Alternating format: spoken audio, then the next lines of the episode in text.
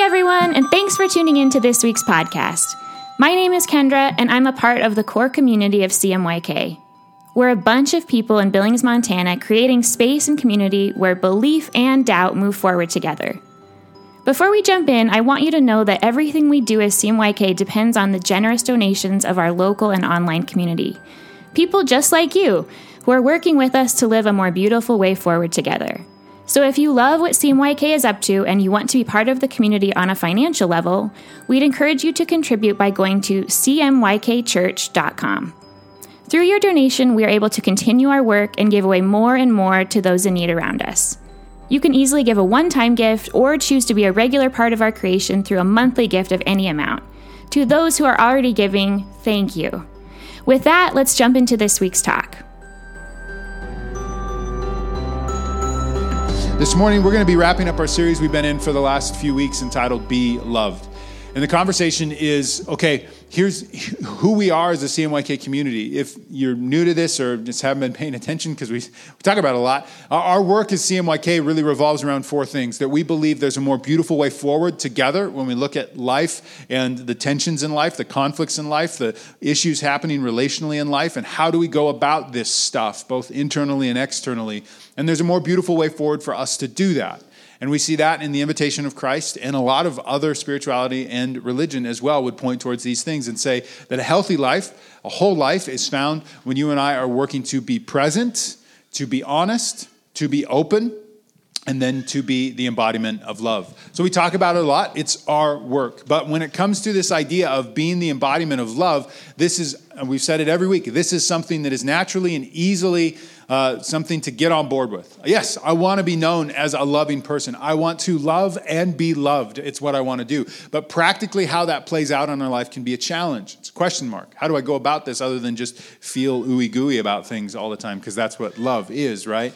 And so we've been talking about it. And this morning, we're going to kind of finish up, wrap up this series. And I want to look at a story that's found in the Old Testament. It's a story that maybe some of you have heard before. It deals with a guy named Moses. Moses is the leader of the Israelite people, this nation that was not yet a nation. Many of you know the story of Exodus, whether it's through the old film of Ten Commandments or Prince of Egypt, the cartoon, that there was this group of slaves found in Egypt and that God freed the slaves, and they were freed by the leadership and the work of Moses. Moses is seen as the leader. Well, they're freed and they're out in the wilderness and they're trying to figure out kind of what's next and where do we go from here because all they've known is hundreds of years of slavery living in Egypt. So that's all they know themselves are as are slaves. And there's this moment in Exodus, Exodus 25, where Moses goes up to a mountaintop. And on heading up to the mountaintop, the idea is that Moses is going to visit with have a conversation with, interact with God, the divine. And he's up there 40 days and 40 nights. And right out of the gates in Exodus 25, Moses begins this interaction with God, and God communicates to Moses, Here's what I want you to do. And the first things out of God's quote unquote mouth are that you are to build a tabernacle, a sanctuary. You're to build this tent, essentially. But rather than God communicating to Moses, I need you to go down to Target and find a Coleman family size, not the two, not the two one, the 10 person one, because it's gonna gotta be big. Not that kind of tent, but something that is so delicate, so intricate, so ornate, something that truly is a piece of art and craftsmanship. In fact, the next three chapters, Exodus 25 through 28, are describing this temple in detail. And on top of that, there's furnishings for the temple that are to be built, to be created. Again, a bunch of slaves that don't have much, and they're being asked to create all of this. On top of that, there's these priestly garments that they're to create from scratch and turn into these incredibly beautiful things for the priests to wear. So Moses is the leader of a bunch of ragtag slaves, essentially, that are recently freed. First words out of God's mouth are, I need you to build this thing. This is a material problem that Moses is facing because we need materials to make this happen. And the only thing that's going to fix it are materials. So, what does Moses do in this moment? Many, for, for many of us, we kind of know the story. We know where the stories land, where it's headed. You know, we know that something's coming, so we don't think about it too much. But to be Moses in this moment, to be somebody that is really unsure of himself as a leader, we continually see throughout the text, to be told to do something that is so intricate, so beautiful, ornate, such a work of craftsmanship, and for him to think, how are we going to accomplish this? Well, Moses comes down from the mountain, and the first thing that he says when he gets down from the mountain is this found in Exodus 35. It says, Moses said to all the congregation of the people of Israel, This is the thing the Lord has commanded. Take from among you a contribution to the Lord. Whoever is of generous heart, let him bring the Lord's contribution gold, silver, and bronze, blue, and purple, and scarlet yarns, and fine twined linen, goat's hair, tanned ram skins, and goat skins, acacia wood, oil for the. These things don't exist on Amazon, by the way. Oil for the light, spices for the anointing oil, and for the fragrant incenses, and onyx stones, and stones for setting, for the ephod, and for the breast piece. Let every skilled craftsman among you come and make all that the Lord has commanded the tabernacle, its tent and its covering, its hooks and its frames, its bars, its pillars, its bases, and it keeps going on and on and on. The entire rest of the chapter is Moses communicating to the people this is everything we need. And I didn't put it all up there because it was going to take a long time to just read through, but I hope you get the point of what's being communicated here. There's a lot that's going to have to go into fixing this problem. This thing, this vision that God has given to Moses of what should be, it's a material problem, and only materials are going to solve this problem. And so Moses is coming to the community, coming to the congregation, and saying, okay, here's what we're going to need to do. We need this stuff. And so he's coming to everybody saying, I need you to step up and help make this happen. Well, as the story goes, the people respond and begin to give. It says, And they received from Moses all the contribution that the people of Israel had brought for doing the work of the, on the sanctuary. They still kept bringing him free will offerings every morning, so that all the craftsmen who were doing every sort of task on the sanctuary came, each from the task that he was doing, and said to Moses, The people bring much more than enough for doing the work that the Lord has commanded us to do. So Moses gave command, and word was proclaimed throughout the camp let no man or woman do anything more for the contribution for the sanctuary. So the people were restrained from bringing, for the, for the material they had was sufficient to do all the work and more. Now, when it comes to economics, yeah, this kind of makes sense. Everybody showed up and brought something to the table, and it was great. But here's, here's what I find fascinating and crazy about this story. Here is a moment in time where there is a, a vision for something to happen. Something for a ragtag group of people that do not have a name, that do not have actually any land or anything to call their own in many ways for what made you a powerful, rich, significant nation or group of people. And here they are with this problem. And the solution to the problem was not Moses trying to be some kind of great leader. It was not Moses trying to go to a certain individual and solving this problem with an individual. Moses didn't get together a leadership team and say, okay, we need to have a leadership team and figure out what this is going to do, a group of CEOs, whatever it was. No, what Moses did is he just brought everybody to the table and said, I need you to bring whatever you have. And when people did that, this thing that seemed insurmountable, this thing that seemed impossible to accomplish for a ragtag group of slaves, all of a sudden is accomplished. And so much more. That they had to stop asking people, they had to ask people to stop bringing things because they had too much. A material problem that is only solved by material goods. And they come to this place of saying, Stop, we have too much. I know you're trying to solve a problem, but stop. It's a crazy story for me because how many material problems are there in the world? When we look at this, let's say, vision or this call, this introduction into what we just prayed God, your kingdom come, your will be done, this idea that there's something better to be found here. Many times that revolves around a material problem. People don't have food, people don't have a place to sleep at night, people don't have heat, people don't have money and resources.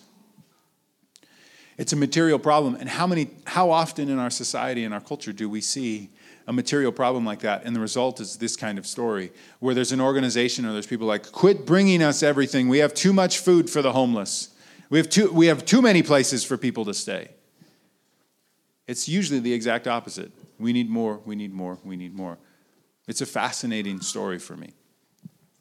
I think it's fascinating because, as we all know, we live in a millionaire mindset for when it comes to solving problems like this. The idea being, okay, here's the, here's the material problem. And so the, the question is, well, who has all of that stuff? Who has the potential to fix that problem? And our mind easily goes towards, well, they have lots and lots and lots of stuff and money, so they could probably give to help make that happen.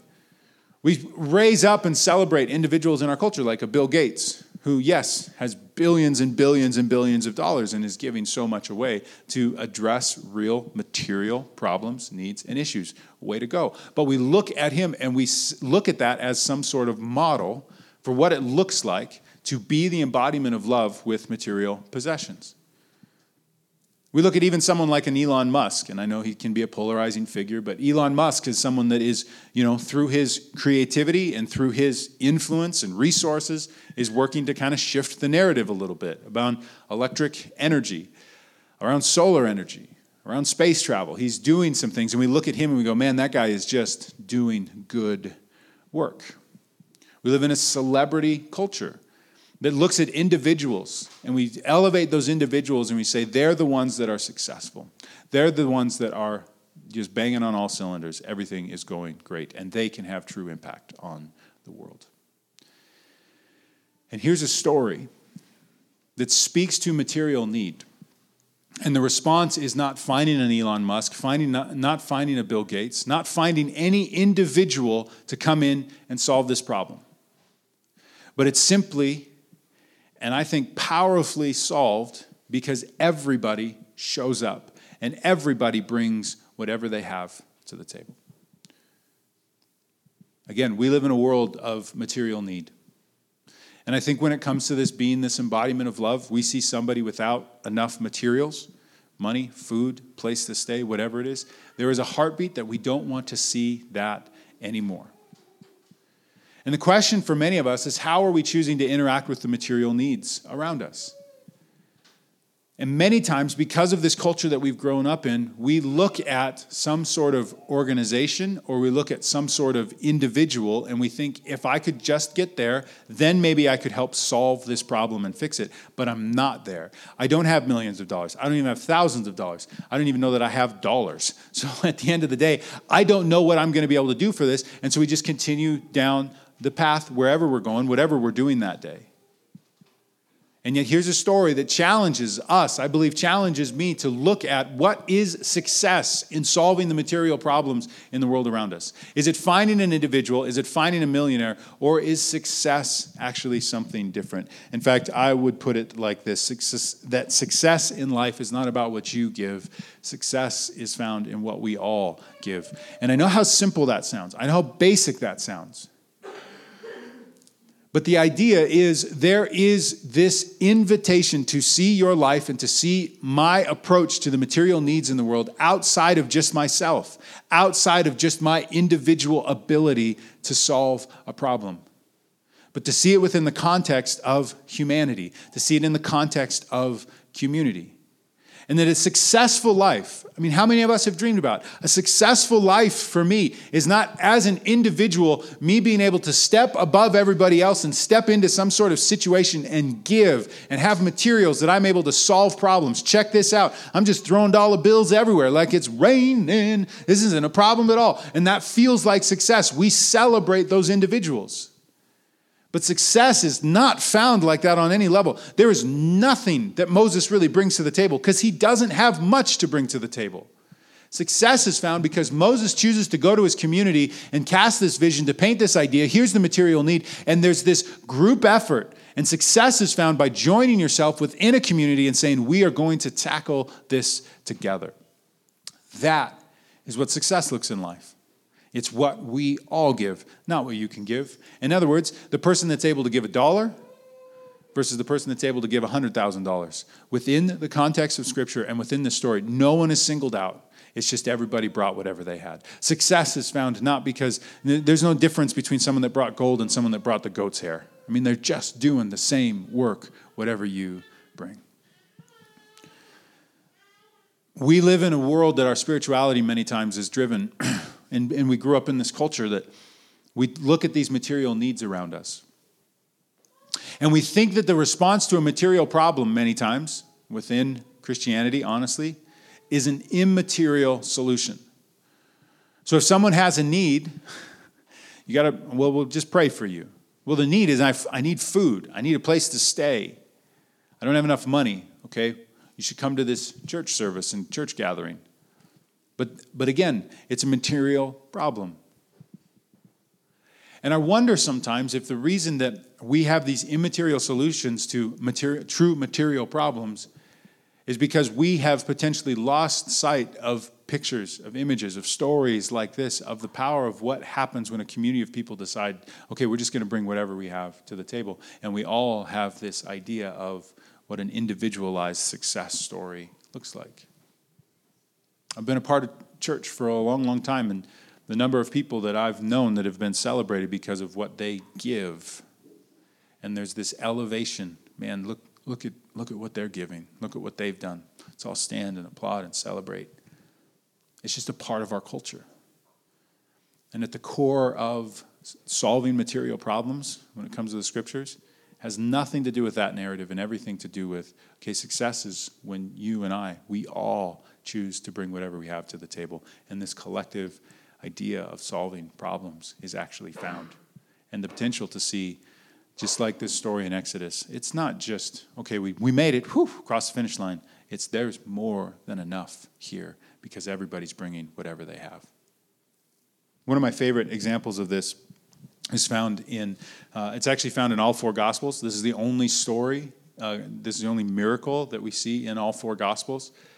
It's Jesus teaching in the countryside, and there's thousands of people. He's been spending all day with them teaching.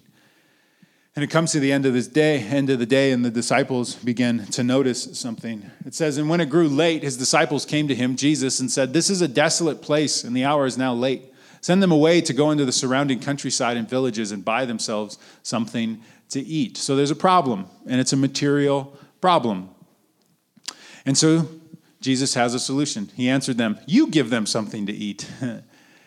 and they said to him, Shall we go and buy 200 denarii worth of bread and give it to them to eat? Now, a couple things behind that. First and foremost, what we know from this story is that disciples are entering into this material problem and they're assuming this is not our thing to figure out. This is not our invitation.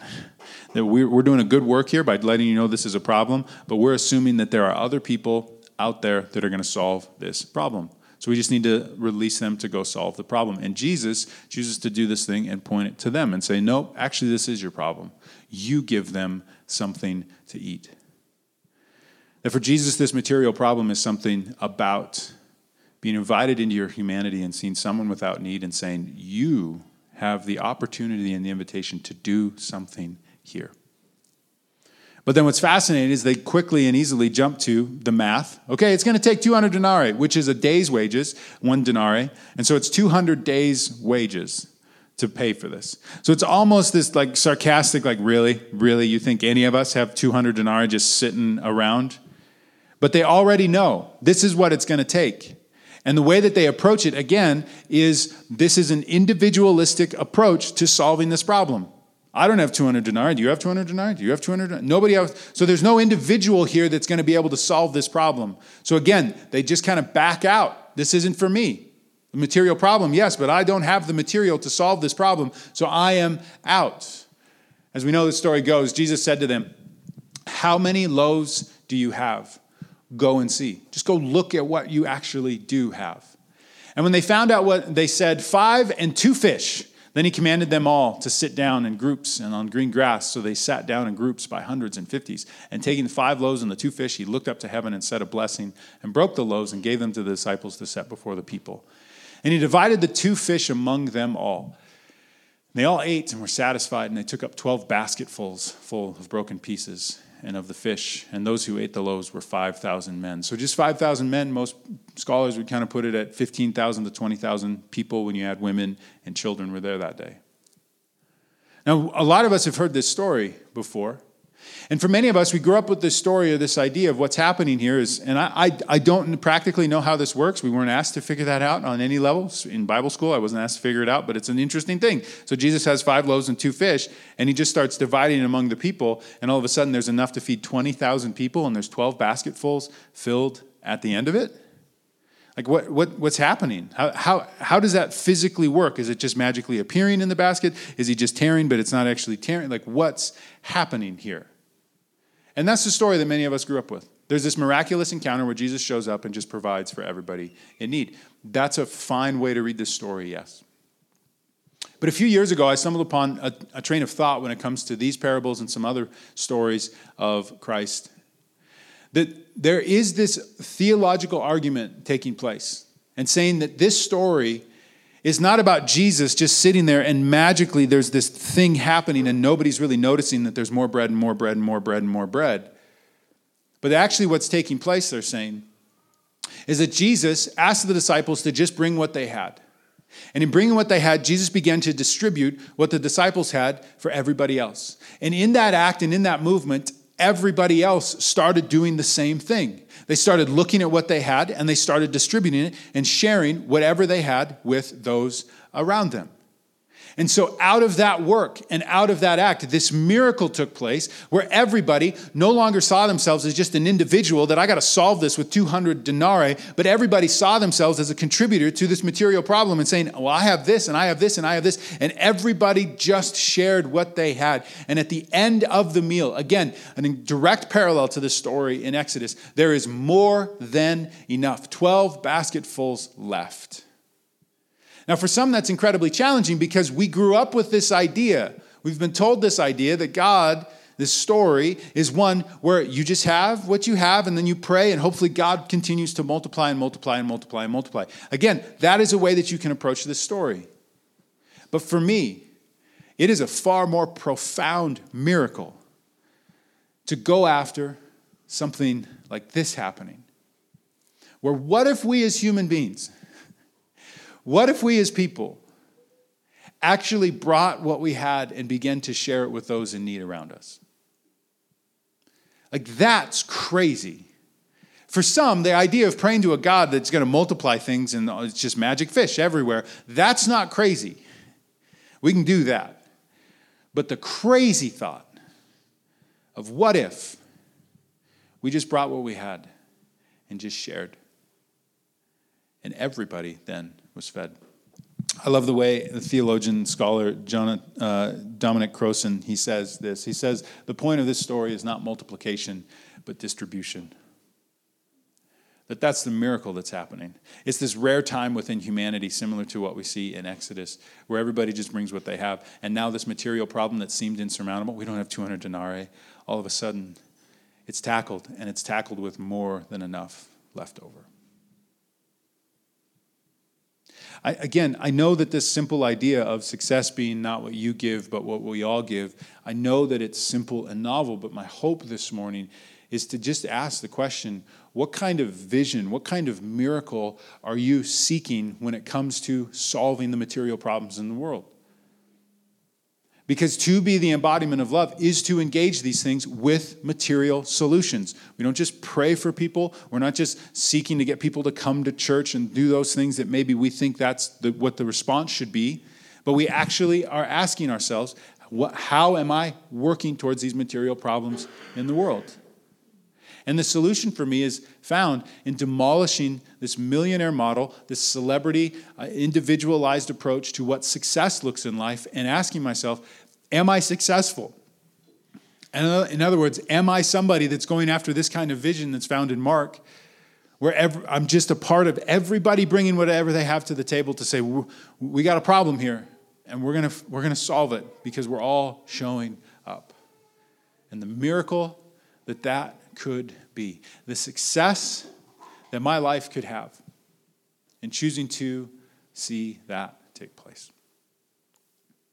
I think if you're going to do that, um, if we're going to go after that, to close this morning, there's just a couple things. First and foremost, I think you need to identify your community. This whole series about being the embodiment of love, again, has been this, this statement that we've said now every week, and that is that to be loved is to be healthy. And part of that is finding yourself in healthy relationships and healthy community and healthy dynamics when it comes to that. That we cannot be the embodiment of love to thousands and thousands and thousands of people. It's just physically impossible. And so, how, how are we identifying the relationships in our lives? But to do that is pointing towards this kind of moment where you have identified these are my people, this is my community.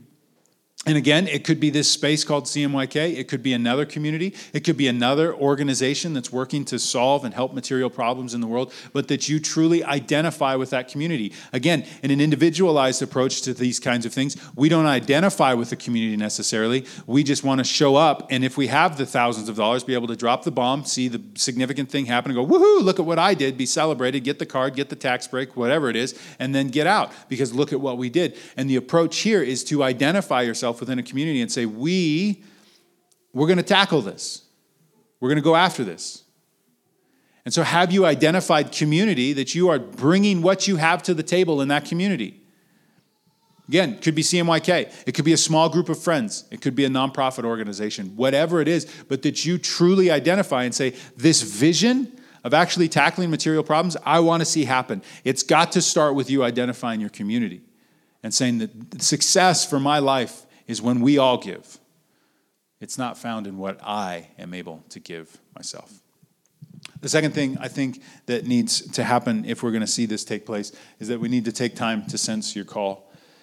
I know this sounds like flowery language, but I really believe that there is an invitation on every single one of us to engage this work of being the embodiment of love in the world around us.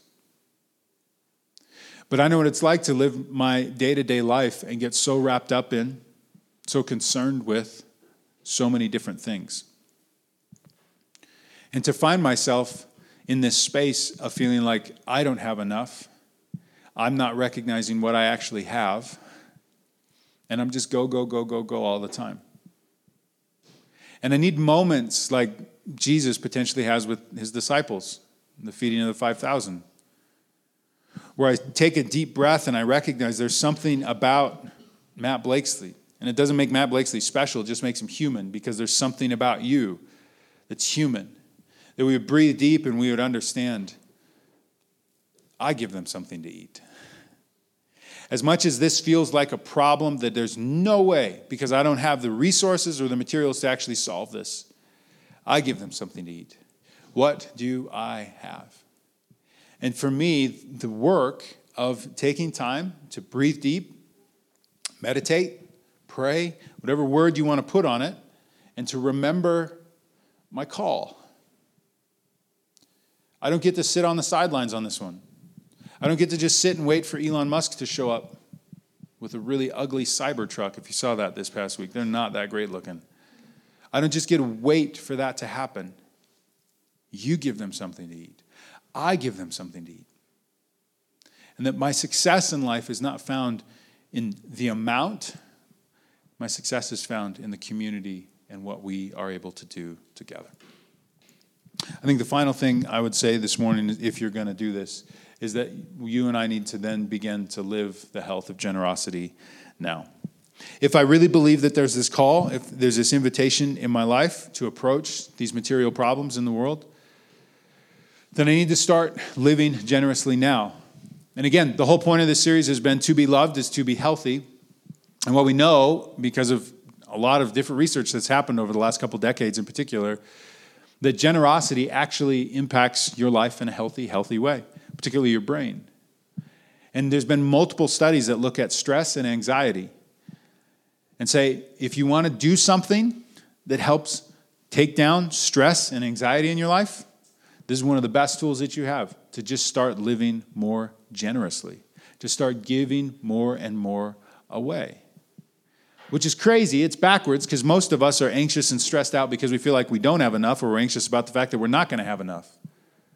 And so here is this tool and this invitation where you are right now to begin to live a more healthy life. And it's found in generosity. And it's doing it now because it's not about the amount that you personally can bring. Well, I can't really do that much, so I probably shouldn't engage this thing. No, you can bring whatever you have to the table and see that now. The vision for this thing called CMYK from day one has been what if, what if everybody brought what they had to the table? And from a financial model, we've, we've set it up to be able to give away absolutely everything that we can. And our goal from day one has always been we want to give away more and more and more and be more of an impact in the world. And I love it. I'm, I'm being honest. I've said it here before. I love it when at the end of a Sunday we have our giving boxes. We pull out, there's a couple dollar bills. I love it because that's something that somebody brought to the table. Is whatever you have and saying, I'm, I'm just bringing whatever I have. And I'm I here this morning to say, and CMYK, we have fixed homelessness. We did it, everybody. Give yourself a pat on the back. That's not it at all. But we want to be a material solution for the material problems in our community around us. If it's not CMYK, that's okay. Is there an identified community in your life that you're bringing whatever you have to the table and saying, this, we can do this? and that you are being the embodiment of love. You're just not waiting for the million dollar check to show up, and then all of a sudden you can be generous and give away a lot. I remember um, it was a couple years ago uh, that we had launched this Capital Phase 2 campaign for Art House. Um, which, if you don't know, we as a theater are trying to expand back there to add three screens, add a kitchen over there, so we have a restaurant out here, food to the menu, all this stuff. It's a major, major project. It's $2.3 million. And I remember um, the night that I was going to stand up in front of a room full of people, art house members, people that you know love this place and want to help it move forward. And this was our big unveiling of phase two. I remember going to the bathroom in that restroom and and having this moment uh, of thinking, "Who do you think you are, Matt? Like who who?" You're going to stand up in front of a room full of people and you're going to say, you're going to raise $2.3 million? Uh, I don't think so. This is a little dinky theater. I mean, we're, just, we're getting by. Like, you think you can do that? And I remember this moment clearly, and I don't, I don't use this kind of language much anymore, but I, I have to use it here. I felt like there was this voice, this reminder for me that just reminded me in that moment in the bathroom here having a panic attack about stepping out, saying, We're going to do this. And I heard this voice say, Matt, do you, do you think this is your idea? Do you think this thing revolves around you? How awesome you are? How cool you are? And it was this moment of like, ah, this has never been about me. This is something that my wife and I kind of felt called to, that we wanted to invest our time and energy into. And then this story of art houses, we're looking to break ground in, on phase two in this January in a couple months, which is crazy. It's crazy. But it's a story of hundreds of people, literally hundreds of people bringing what they have to the table. I know that this is a movie theater. I get it, okay? This is not solving hunger. We have not, I get that. This is a movie theater. But all I know is that when I quiet myself, there are material problems in this world that I do feel a call to. And I want to be a part of solving, helping that, and not just sit on the sidelines. And it's the same kind of thing that I need to remind myself of in that restroom where I just want to say, who do I think I am? That I can help the population in downtown Billings with, you know, transients, with people that are unhoused, what do I think I can do with safety issues in our community? What, what do I think I can do for the people that we know, statistics we know, are going to freeze this winter? What do I think that I can do? Who do I think I am? To quiet myself and to feel and sense this call of, Matt, do you think this is your idea? The story of Exodus is one of God going to Moses and saying, This crazy thing is something I want to see you do and then the community is able to do it. The story of Mark is Jesus saying, You give them something to eat. And I believe that the story of our lives is looking at these material problems and saying, There's this call. This isn't my idea. This is part of my humanity, my invitation to be a part of this. This morning we come to this table, and all are welcome to come take a piece of this bread, dip it in the cup. And I've said it here before, but the strongest language, language we have in the scriptures about this meal, this communion, is when Paul is pissed off because a community of people has segregated this meal to the rich and the poor, the aliens and the outcasts, and everybody gets to eat a different meal because everybody's on a different level. And Paul has some strong language to say that is not okay. Because at the core of what this meal is, is an invitation for anybody and everybody to say, I'm a part of this. I'm a part of this thing. I'm a part of this vision, this call. And I am not just sitting on the sidelines, I'm a part of it and bringing my resources, my materials, whatever they are, to the table to say, we can do this. And this is success for my life to continually find myself in this place, not going some, after some individualized millionaire model. so this morning, I'm going to play a song, invite everybody to come forward, take a piece of bread, tip it in the cup, and receive. To maybe process and think through these things, and to ask yourself the question Is there a community that I'm bringing anything to? And what is that community? And then to step forward now into that healthy approach of life. Whenever you're ready, feel free to come forward. There's some of you uh, in this room that have potentially spent a whole bunch of time and energy communicating to yourself and those around you that you don't have anything to give, and so why bother? The material problems and needs are nothing that you can handle. You don't have 200 denarii. But God, this morning, my hope is that this, this bread and this cup is so much more than that, and a reminder for us of this call to go and to, um, as a first followers of Christ called themselves, the body of Christ, the hands and feet, and that we are successful in that. And that success isn't found because of any one individual or a small group of individuals, but by everybody bringing what they have to the table. God, this morning, I, I think even to do the work of taking a moment to recognize and think about all the great organizations in our community that are working towards these material needs. Things like Young Families, things like the Crisis Center. So many organizations that um, are, are doing everything they can to solve the material problems for people because that is a part of your vision for our world that we want to lean into and be a part of. So we leave this place this morning. We go and we give all that we have, all that we can, as community in communities to see these tackle, problems tackled. In the name of Christ, we pray. And we say together, Amen. Well, thank you so much for being here this morning. Um, I love the story of this thing called CMYK. Um, we've had multiple times where we've been able to give to an organization um, that's doing really good work in our community, and we get a letter back or a response back of like, "That's the largest gift we've ever received from a church," and they think we're some kind of big mega church. I'm like, "No, there's like ten people. It's fine." Um, it's just been a really, really beautiful thing. So if this is your community and your space to to give to, then thank you for being a part of that. If it isn't, that's okay. But I would just ask, I would invite you, challenge you to f- identify that community, whatever it is, and give what you have there, because we can do this where there's more than enough for everybody. It feels crazy, but I, that's a miracle I, I believe in and want to give my life towards.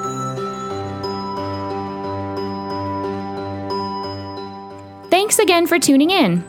As always, if there's anything we can do for you, please reach out on social media or through our website at cmykchurch.com. Also, while there, you can find out more about who we are, where we're headed, and how you can get plugged in to give with this unique experimental church. Have a great week, and we hope to see you soon.